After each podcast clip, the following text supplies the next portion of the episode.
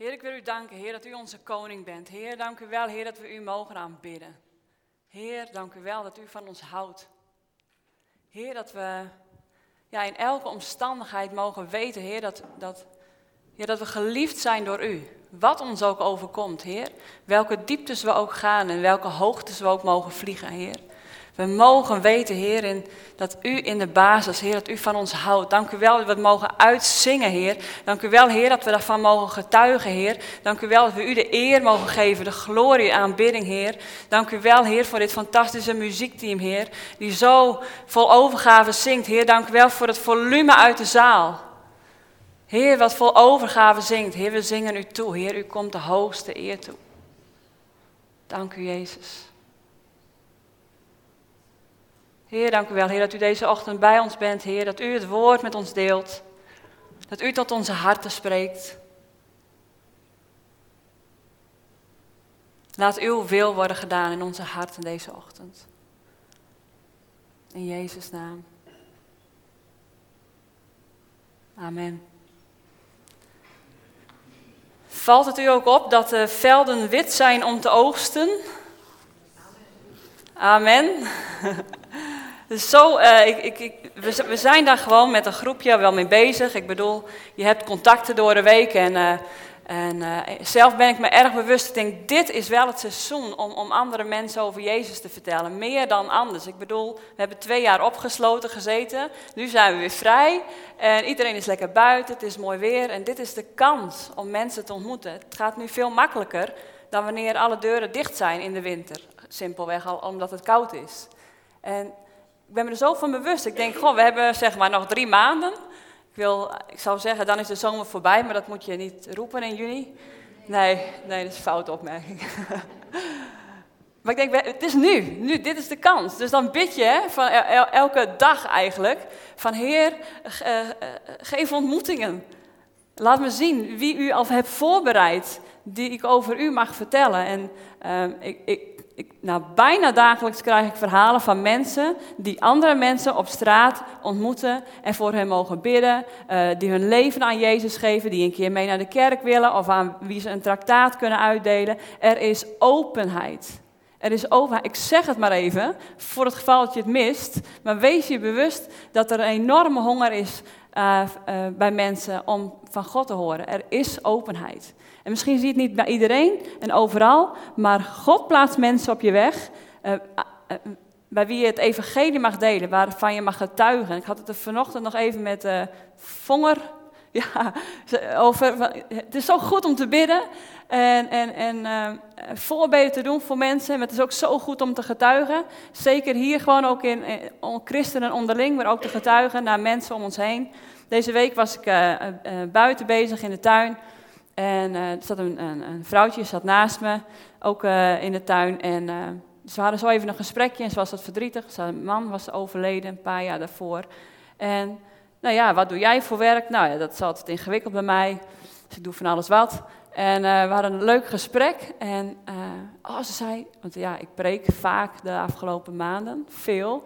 En ze zei, oh, oh ben je gelovig? Ja, ik zei, bent u ook gelovig? Ja, ja, ja, ik ben een katholiek, was ze dan. Ik zei, nou, heeft u ook steun aan uw geloof? Ja, ja, zeker. Dus dan vraag ik, ik moet altijd vijf keer doorvragen. Dat is, dan, dat is, een slimme tip. altijd vijf keer doorvragen. Dus ik zei, eh, maar wat heeft u dan precies aan uw geloof? Gewoon doorvragen. Dus niet te snel uh, zelf een verhaaltje verzinnen, maar uh, gewoon doorvragen. Toen zei ze, ja, wat ik eraan heb is de wetenschap dat er nog anderen zijn die ook geloven. Ik hm, dit krijgt een bijzondere wending. Gewoon het idee dat er nog meer mensen zijn die ook naar de kerk gaan. Nou, dat, dat was het dan wel zo. En, en, en het was zo'n eerlijk en open gesprek. En hoe meer we in dat gesprek gaan, gingen, hoe, hoe meer ze erachter kwam dat ze eigenlijk helemaal niet wist of ze wel geloofde. En wist eigenlijk niet of er wel een hemel was. En of haar gebeden wel de, de, de troon van God bereikten. Want ja, wie zegt dat die bestaat? Dus zo was in, in, ik, misschien in tien minuten, ik was inmiddels gewoon lekker op de straat voor grond gaan zitten. En zij praatte wel, in tien minuten was zij van een gelovige vrouw naar iemand van, oeh, ik, maar ik weet eigenlijk helemaal niet of ik wel geloof. Wat betekent mijn geloof? Nou ja, goed, dan kan je het evangelie vertellen. En ik vertelde ook dat ik, ik weet dat God bestaat. Ik weet dat er een hemel is. Ik weet waar ik heen ga. Ik weet me geliefd. Als het niet goed gaat, weet ik me geliefd. Als het supergoed gaat, weet ik me geliefd. Wat de omstandigheid is, er is een, een stabiele basis waarin ik weet dat God mij draagt. Oh, zei ze, dat is al bijzonder. En uh, ik gaf haar mijn boek. En uh, ik had nog zo'n klein boekje ook erbij van waar moet ik beginnen. Dus een beetje, uh, jullie kennen dat boekje inmiddels. Klein evangelisatieboekje. Dus ik gaf het haar. Ik zei, dit is deel 1, waar moet ik beginnen? En mijn andere boek, deel 2, hoe leer je God kennen? En ik gaf het haar en uh, ja, ik, ik, zei het eigenlijk. Ik zei, bedankt voor dit bijzondere gesprek. Dat je echt gewoon even een hart-tot-hart gesprek hebt. Ik vertel me gewoon even omdat het elke dag gebeurt, oké? Dit soort dingen gebeuren elke, niet, niet mij elke dag, maar met z'n allen gebeurt dit elke dag. Eergisteren trof ik nog iemand op straat, gewoon een jongen, en die, uh, die stapte van zijn fiets en die was aan het zoeken. Ik zei, wat zoek je nou? Uh, nou, toen ging het in het Engels. Uh, I'm searching for something that fell off my bike. En hij was iets kwijt, dus wij samen zoeken. En waar kom je vandaan? Ja, Zuid-Soedan, ken je dat? Ja, ja, ken ik wel. want vrienden van mij hadden bij de MAF gewerkt. En zodoende. Hij zei, oh ja, dat is zoiets als, het is het Flying Doctors of zoiets. Nou, ik zei, maar dan een christelijke versie, zei ik. Are you Christian? Ik zei, ja zeker. I mean a real one, zei hij. Leuk hè? Ik zei, een echte, zei ik, een echte. En hij zei, oh ja, maar ik was ook uh, christen vroeger. Ik denk dat hij een jaar of 27 is of zo. Ik was ook een uh, christen uh, vroeger, zo ben ik opgevoed. Maar ja, je weet, hè, dan word je volwassen. Dan heb je andere verantwoordelijkheden, dus het, het is een beetje weggegaan. En hij woonde in het AZC nu, naast mijn huis is dat. En, uh, en hij zei, ik had al wat rondgevraagd naar uh, of er hier ook een kerk is in de buurt. Nou, ik heb hem uitgenodigd. Dus volgende week, deze week uh, was ik niet in mijn eigen kerk. Dus uh, ik zei, volgende week jongen, ga jij lekker mee. En dan zie je zo'n honger, hè. Weet je, dan kom je, dan kom je thuis. Dan word je zo blij. Dan word je zo blij, want je kan gewoon het evangelie delen. En dit zijn gebeden die zo snel worden verhoord, momenteel. Althans in mijn leven en ik zie het om me heen. En als het nog niet zo is in jouw leven, strek je naar uit, want het gaat gebeuren. Echt. Er is een grote oogst binnen te halen. Dus stap in en, en open je hart daarvoor. Dus dat was even een uh, introductie. maar het komt ook wel voor, en dat weten we allemaal, dat, God, dat het lijkt alsof God geen antwoord geeft op onze gebeden. Toch? Dat God geen richting geeft. Wanneer we zo hard daarom vragen. Alsof Hij zich niet laat zien. Dit herkennen we allemaal, toch? Ik heb het jarenlang, ook al ging ik gewoon preken en leef ik dicht bij God en wist ik dat Hij bij mij was, dat je denkt, nou, welke richting, Heer? Zeg me toch, welke, welke weg moet ik gaan? Wat moet ik doen in deze situatie? We kennen het allemaal, echt, ik weet het. We zijn allemaal mens. En er zijn vele redenen waarom onze gebeden niet worden beantwoord. Vele redenen waarom ons gebed niet wordt beantwoord. En veel van die redenen staan simpelweg in de Bijbel. Volgende maand ben ik hier weer, misschien kunnen we het er dan eens inhoudelijk over hebben. Maar soms is er gewoon, weten we gewoon het antwoord niet. Weten we niet wat de reden is. Weten we niet waarom God niet antwoordt. En dat is het punt dat we het gewoon ook maar los moeten laten. Trouw blijven dienen en simpelweg vertrouwen dat God het antwoord geeft wanneer Hij vindt dat het nodig is. Wanneer Hij vindt dat de tijd gekomen is. Erkennen dat God God is en wij slechts mens. Met een beperkt begrip van onze aardse zijn en onze geestelijke positie. Wij zijn beperkt. Wij weten niet alles. We kunnen niet alles overzien. En we kunnen alle antwoorden niet aan. Maar God is God en God is almachtig. En op dat punt dat we het echt niet meer weten, zeggen we: Heer, u, u weet het. Ik begrijp het niet, maar ik vertrouw u. Alleen u overziet alles. In Jozua 5 staat een verhaal Waarin Jozua ook een heel eh, onduidelijk antwoord kreeg van God. Hij had een beetje hulp nodig, net zoals de kinderen straks in het verhaal van Handelingen 8. Tenminste, ik denk dat het daar staat, van uh, die Ethiopiër. Eh, maar wij lezen in Jozua 5.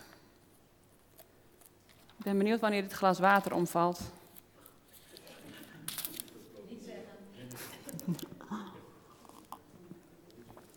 Jozua 5.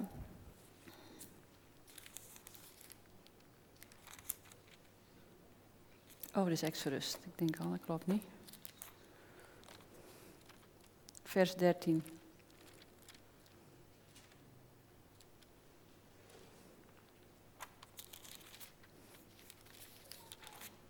En het gebeurde toen Jozua bij Jericho was, dat hij zijn ogen opsloeg en zag, en zie, er stond een man voor hem met een getrokken zwaard in zijn hand. Jozua ging naar hem toe en zei tegen hem, hoort u bij ons of hoort u bij ons vijand? Hij, dat is die, die man, die zei nee. Hoort u bij ons of hoort u bij de vijand? Hij zei nee. Maar ik ben de bevelhebber van het leger van de heren. Nu ben ik gekomen. En toen wierp Jozua zich met het gezicht ter aarde, boog zich neer en zei tegen hem, wat wil mijn heren tot zijn dienaar spreken? Toen zei de bevelhebber van het leger van de heren tegen Jozua, doe je schoenen van uw voeten, want de plaats waarop u staat is heilig. En Jozua deed dat. Oké, even een opfrisser, want we kennen allemaal de geschiedenis die hier aan vooraf gaat. Uh, maar ik zal je even helpen. Uh, het volk van God was bevrijd vanuit Egypte, onder leiding, door, door God, maar onder leiding van Mozes werden ze uh, naar de woestijn geleid. Daar leefden ze 40 jaar en gebeurden grote wonderen. Eerst spleet God de cel, Schelfzee. Hij voorzag in, in eten en drinken, in vlees zelfs, in kwartels, manna. We kennen die verhalen. En God deed grote wonderen 40 jaar lang. Hij zuiverde het volk. Alle, om, om, alle volken rondom wisten van de God van de Israëlieten. En de grote wonderen die hij deed. God zorgde 40 jaar in de woestijn voor het volk Israël. Hij deed wonder op wonder. En dan komt het leven van Mozes op het einde en Jozua is zijn opvolger. Jozua volgt Mozes op. En dan komt het punt dat ze eindelijk het beloofde land in mogen nemen. Dus ze zijn nog in de woestijn. En daar is het beloofde land. Daartussen staat de Jordaan. En opnieuw doet God een wonder. Wie weet nog de preek van vorig jaar? Hier hebben we het over gehad. Opnieuw doet God een wonder door de Jordaan droog te eh, leggen. En het volk van God gaat van de woestijn naar het beloofde land. En daar zijn ze dan. En ik, ik zal nog even voorlezen waar we het de vorige keer over hebben gehad. En dat staat in Jozua 3. Misschien dat u het zich herinnert. Dat was op het punt dat het volk nog in de woestijn stond, dat de Jordaan, een, een, rivier ertussenin stond, en ze moesten er nog overheen, naar het beloofde land, naar het land Canaan. En dan gebeurde dit. God zei tegen, ja, verder zei Jozua zei tegen het volk, heilig u, want morgen zal de Heer wonderen doen in uw midden. Als je hier meer over wil weten, uh, kijk even die preek terug van vorig jaar. Uh, en tegen de priesters zei Jozua, neem de ark van het verbond op en ga voor het volk uit. En toen namen zij de ark van het verbond op en gingen voor het volk uit. En dit zegt dan God tegen Jozua. Want de Heer had tegen Jozua gezegd, en dit is nu even belangrijk. Deze, deze dag zal ik beginnen u groot te maken voor de ogen van heel Israël, opdat zij weten dat ik met u zal zijn, zoals ik met Mozes geweest ben. En u moet de priesters die de ark van het verbond dragen gebieden, zodra u de rand van het water van de Jordaan komt, sta dan stil in de Jordaan. Want het zal gebeuren zodra de voetzolen van de priesters die de ark van de Here dragen, eh, in het water van de Jordaan komen, dat het water van de Jordaan afgesneden wordt.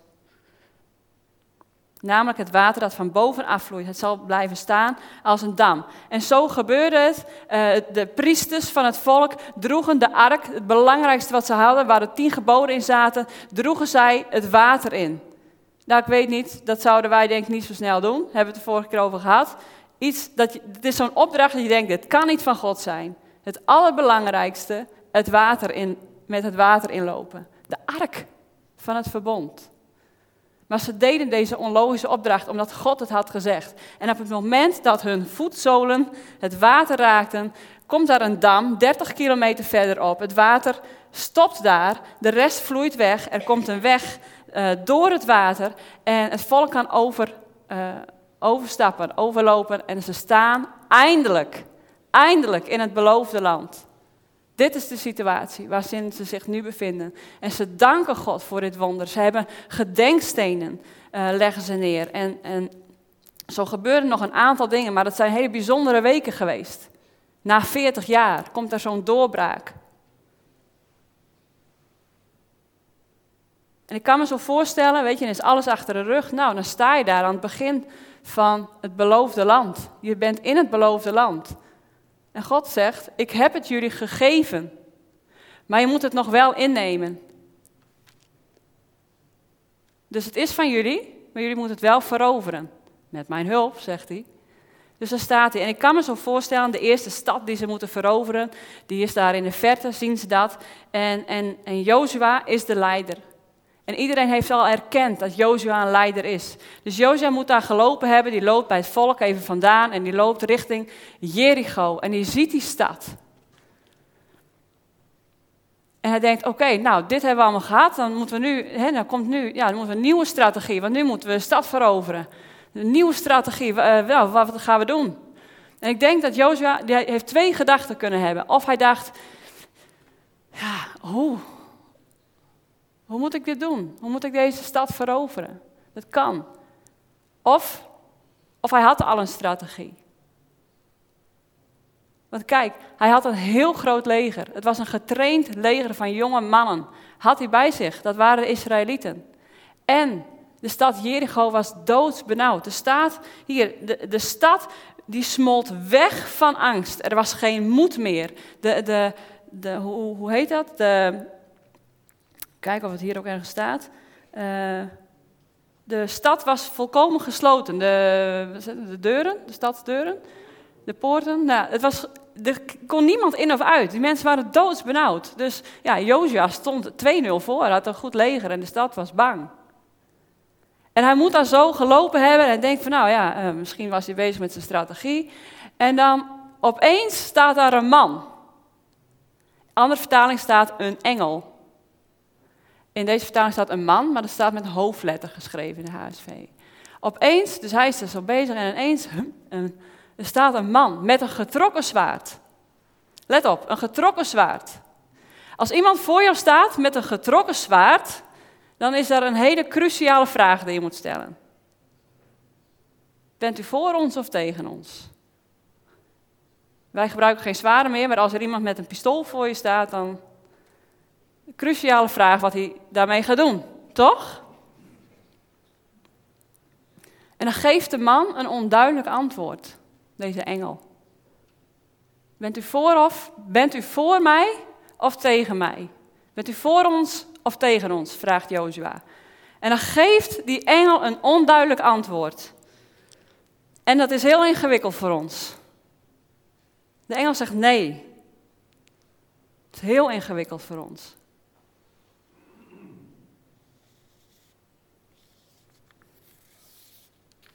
De engel geeft wel antwoord op een andere vraag. Hij zegt: Nee, maar ik ben de bevelhebber van de Heere. Nu ben ik gekomen. Nee, maar ik ben een bevelhebber van het leger van de Heer. Nu ben ik gekomen. Ik weet zeker dat op dit moment dat Jozua dacht, Exodus 23, Exodus 23. Dat bestond toen nog niet. Exodus 23. Maar hij kende het verhaal wat daar stond. Want Mozes was zijn leider. Mozes die ging voor hem uit. En Mozes had gesprekken gehad met God. En op een gegeven moment had God tegen Mozes gezegd: Zie, ik zend een engel voor u uit. Om over u te waken op de weg. En u te brengen naar de plaats die ik gereed gemaakt heb. Dus God had al beloofd. Ik zend een engel voor jullie uit om voor jullie te waken op de weg en te brengen naar de plaats, het beloofde land, dat ik gereed gemaakt heb. Staat te wezen op uw hoede voor zijn aangezicht en luister naar zijn stem. Verbitter hem niet, want hij zal uw overtredingen niet vergeten. Omdat mijn naam in het binnenste van hem is. Maar als u aandachtig naar zijn stem luistert en alles doet wat ik spreken zal, zal ik de vijand van uw vijanden zijn en de tegenstander van hen die u in het nauw brengen. Mijn engel zal namelijk voor u uitgaan, enzovoort. En dan gaat dat verhaal zo door. Dus Jozua, we gaan weer even terug. Jozua die loopt daar en hij stelt de vraag, bent u voor of tegen ons? En dan zegt die man, uh, nou, uh, geen van beide, zegt hij eigenlijk. En dan zegt hij, maar ik ben, ik ben een bevelhebber van God, ik ben een engel.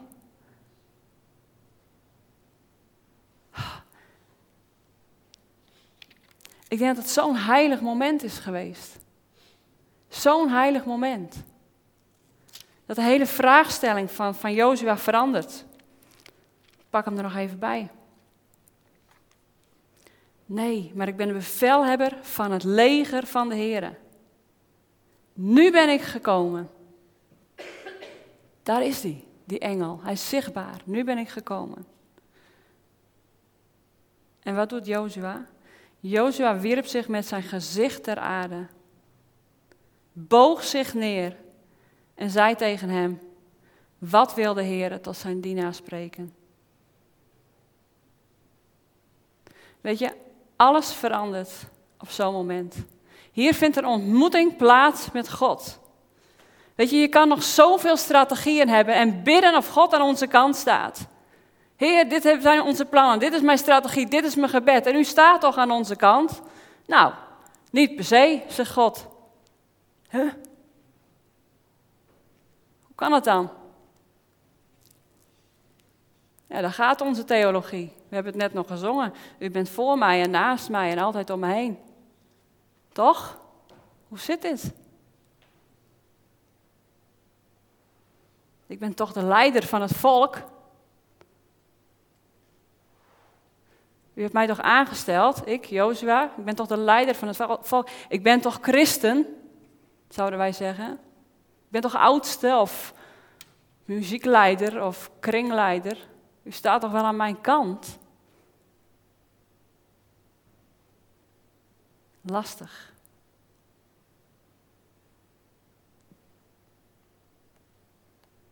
Jozua kreeg geen vraag, op, geen antwoord op zijn vraag omdat hij de verkeerde vraag stelde. Jozua kreeg geen antwoord op de vraag omdat hij de verkeerde vraag stelde. Dit was de positie die Jozua innam. Het was zijn strijd. Hij moest nog. Hij had plannen bedacht, of hij wist het niet. Hij zag, laten we het even zo zeggen, hij zag God aankomen en hij vroeg, God staat u aan mijn kant. Maar wat God eigenlijk zegt, nee, nee, nee, die vraag moet andersom. Want ik sta in het middelpunt. Het is mijn strijd, het is mijn tijd, het is mijn wereld, het is mijn volk. Ik sta in het middelpunt. En Jozua, ik vraag voor jou, sta jij aan mijn kant? Het verandert de hele situatie. En elke keer, nou misschien niet elke keer, maar regelmatig, wanneer we geen doorbraak krijgen in gebed, is misschien niet onze vraag smekend, Heer staat u wel aan mijn kant, maar moeten we op onze knieën gaan en bedenken, sta ik wel aan Gods kant? Want dat is wat hier gebeurde. God daalde neer, er was een ontmoeting met hem. Door de aanwezigheid van deze engel kwam er ontmoeting. En kan maar, Jozef kon maar één ding doen en dat is knielen. In die ontmoeting knielt hij. Josia wierp zich met het gezicht ter aarde, boog neer en zei: Wat wil de Heer tot zijn dienaar spreken? Zeg het maar, Heer. Dus elke keer weer als we het ook uitzingen in onze lieden, dat u in het middelpunt staat. En laten we vanaf nu, elke keer als we in gebed gaan, beseffen wie staat er in het middelpunt van mijn gebed in mijn leven. Zo cruciaal. Mijn, mijn gebedsleven en mijn leven is veranderd nadat ik vorig jaar dit stuk tekst ging begrijpen op een dieper niveau. Alles veranderde. Wat wil de Heer tot zijn dienaar spreken? En toen zei de bevelhebber van het leger van de Heer tegen Jozua: Doe uw schoenen uit, want de plaats waarop u staat is heilig. En Jozua deed dat.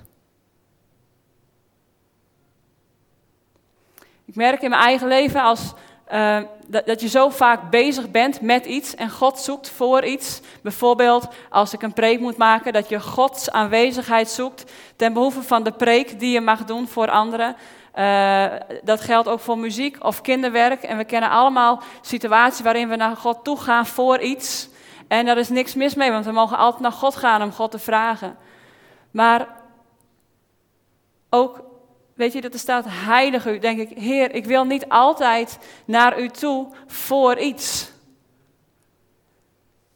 Het overkwam mij nog twee weken, uh, vorige week zelfs nog, dat ik een voorbereiding deed voor een toerusting uh, voor alle muzikanten. En ik denk, ja, nou ben ik bezig met de voorbereiding voor uh, gewoon bijbelgedeelte voor alle muzikanten voor te bereiden. En het was zaterdagochtend. Ik denk, ja, maar ik wil ook gewoon tijd met u, los van, los dat ik met iets ga voorbereiden. En ik moest er half elf zijn en het was negen uur. Ik denk, Heer, het komende uur is voor u.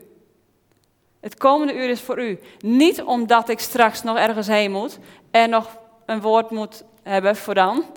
Maar ik wil u zoeken om wie u bent. Ik wil u zoeken om wie u bent. En niet omdat ik uw hulp nodig heb, maar gewoon u prijzen. En uh, het duurde een uur. Ik heb echt een lied opgezet en een uur gewoon, ik zat op de grond.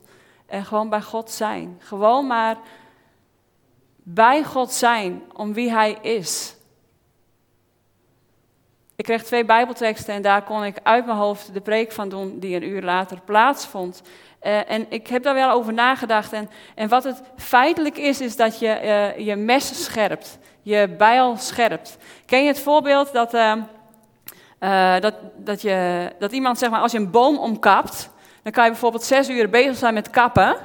Uh, of heel hard, je werk, heel hard werken, heel hard werken.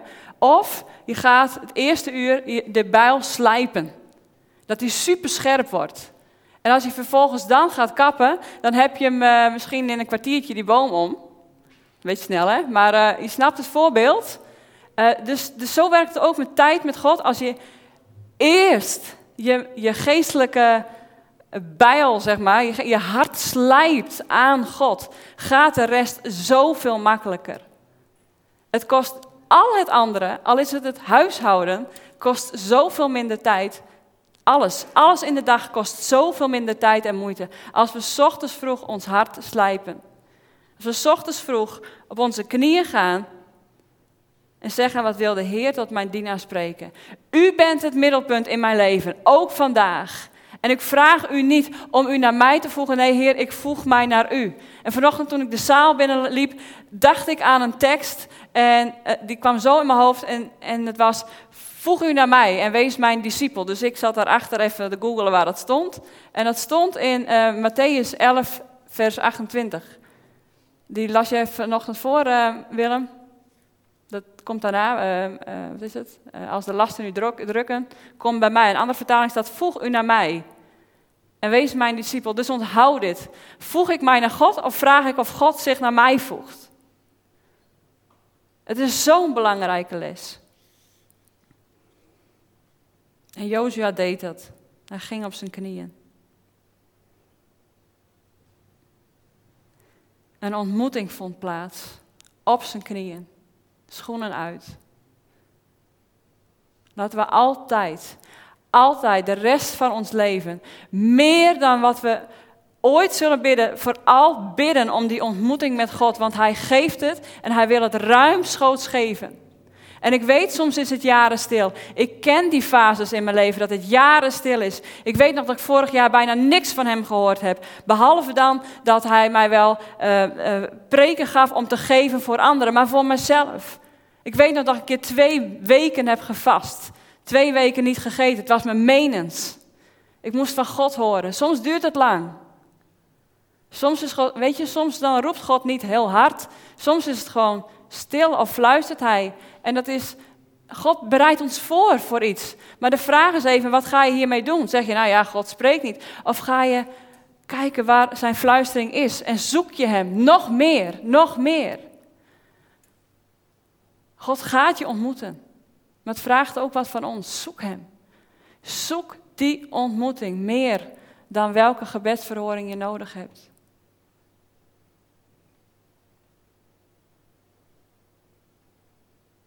Jozef zat op zijn knieën. En als je dan verder leest, dan staat er, en Jericho was compleet gesloten vanwege de Israëlieten. Er ging niemand uit en er ging niemand in. En toen zei de Heer tegen Jozua, kijk, daar zit hij op zijn knieën. En toen zei de Heer tegen Jozua, en hier krijgt hij de strategie. Hier krijgt hij de strategie. Zie, ik heb Jericho met zijn koning en zijn strijdbare helden in uw hand gegeven.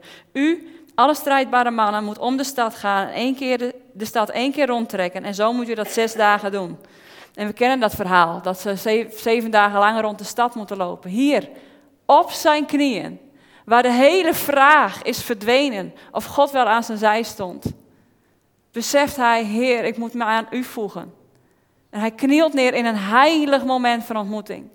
En daar, ik weet niet of het binnen vijf minuten was of uren, daar vindt het plaats. Hier ontvangt hij de strategie. En hij weet dat hij weet dat hij weet dat dit van God is. En zo geschiedde het en zo werd het land Jericho ingenomen.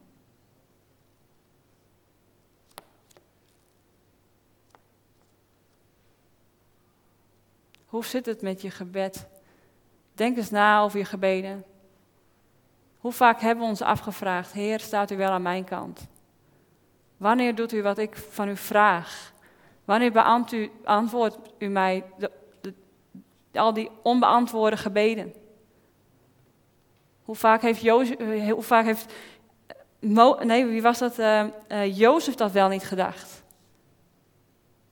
Zat ik zo aan te denken. Ik denk, die zat, had zoveel dromen van God gekregen. En misschien zelf ook grote dromen. En ging keer op keer op keer ging het slechter met hem. Hij werd weggeleid van zijn familie, komt uh, in Egypte terecht, komt in de, in de gevangenis terecht. Moet daar zelfs nog dromen voor anderen uitleggen, terwijl er geen enkel zicht is op zijn eigen droom. Hoe vaak heeft hij gedacht, Heer, wanneer? U staat toch aan mijn kant? God gebruikt die moeilijke periodes om ons te vormen. En ik wil je oproepen om elke keer, wanneer je in zo'n situatie zit, dit, dit Bijbelgedeelte als het ware opnieuw te beleven. Beleef het opnieuw. Zie Jozua daar lopen voor die stad. Zie die engel voor je met dat getrokken zwaard. Zie het voor je en bedenk waar jij staat. In je gebed, in je geloofsleven.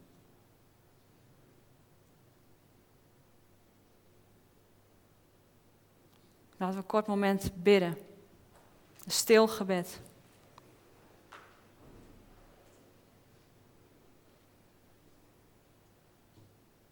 Spreek tot ons, Heer.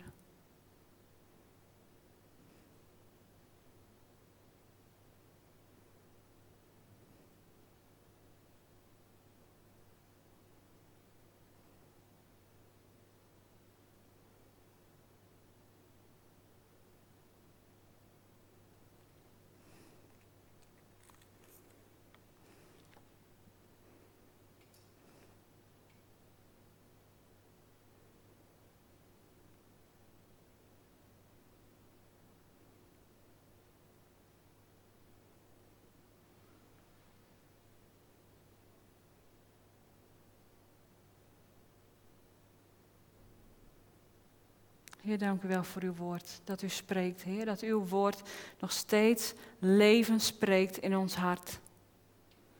Ook vandaag. Dank u wel voor dit woord, Jezus. Dank u wel, Heer, voor Jozua 5. Dank u wel voor Exodus 23. Dank u voor uw woord.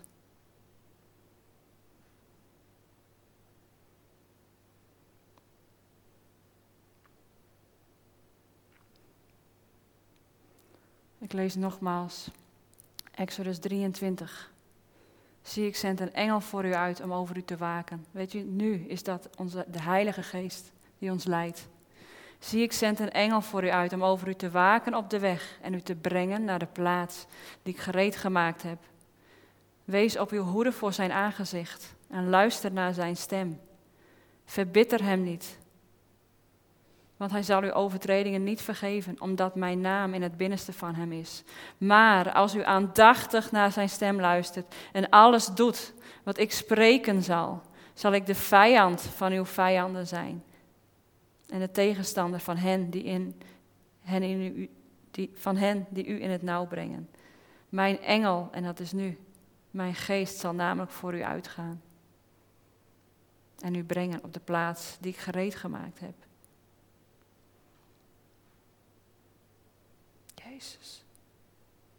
Spreek tot ons hart, Heer, op dit moment.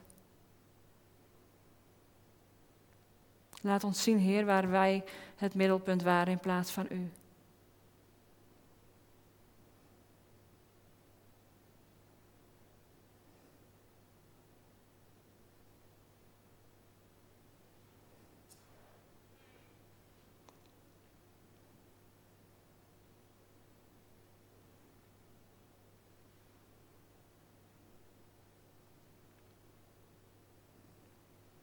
Wij weten ons een christen.